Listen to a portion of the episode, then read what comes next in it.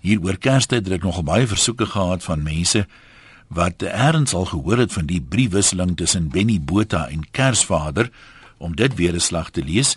So kom ek doen dit. Eers skryf Benny. Liewe Kersvader, hoe gaan dit met oom en met tannie Kersfees? Ek hoop al die takbokke en die elwe is ook almal gesond. Soos u seker weet, was ek die hele jare baie soet seun.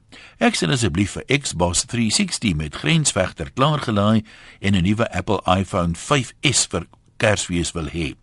Groete en 'n geseënde Kersfees, Benny Botha. Kersvader skryf terug. Liewe Benny, dankie vir jou mooi briefie.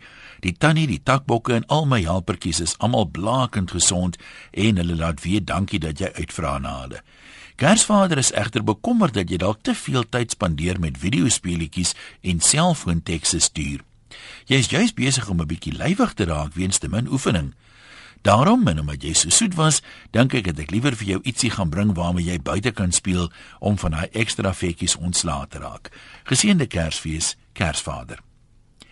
Benny skryf terug: "Geagte meneer Kersfees, sien dit dat ek my deel van ons soet teenoor stout kontrak nagekom het, voel ek vol vertroue dat u 'n plan sal maak om my te gun wat my toekom.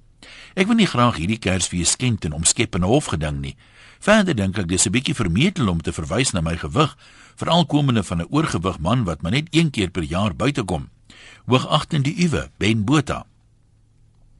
Kersvader laat nie op hom wag nie en hy skryf: Meneer Botha, hoewel ek toegegee dat jy beter jou beter gedra het as verlede jaar, moet ek jou daarop wys dat jou Kerslys slegs 'n versoeklys is en op geen manier 'n waarborg is dat dienste wel gelewer sal word nie.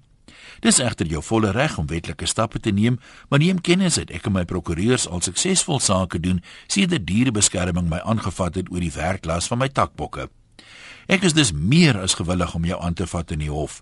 Verder wil ek ook net byvoeg dat die oefening wat ek voorskryf nie net jou gesondheid sal verbeter nie, maar dit sal jou ook help met jou sosiale interaksie en selfs dalk om van daai klomp puisies op jou gesig te laat opklaar. Die uwe Kersvader.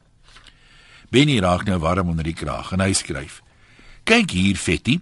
Ek het jou nou klaar laat weet wat ek wil hê en ek verwag dat jy dit vir my gaan bring.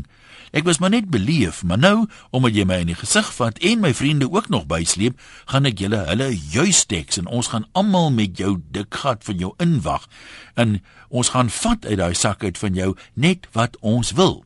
Breker Botha. Kersvader raak ook warm onder die kraag en sy skryf terug. Luister, pizza gevreet, wat het jy gerook? Dink jy 'n ou wat by elke huis in die wêreld inbreek in een nag sonder om gevang te word, gaan skrik vir 'n snotneus soos jy?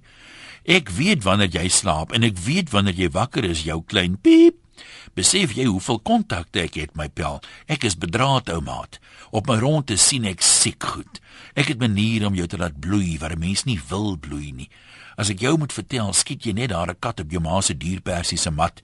Wees verseker jy gaan nie kry waarvoor jy gevra het nie, maar ek gaan nog steeds opdaag en dan kan ons 'n bietjie jou pyn drumpel toets.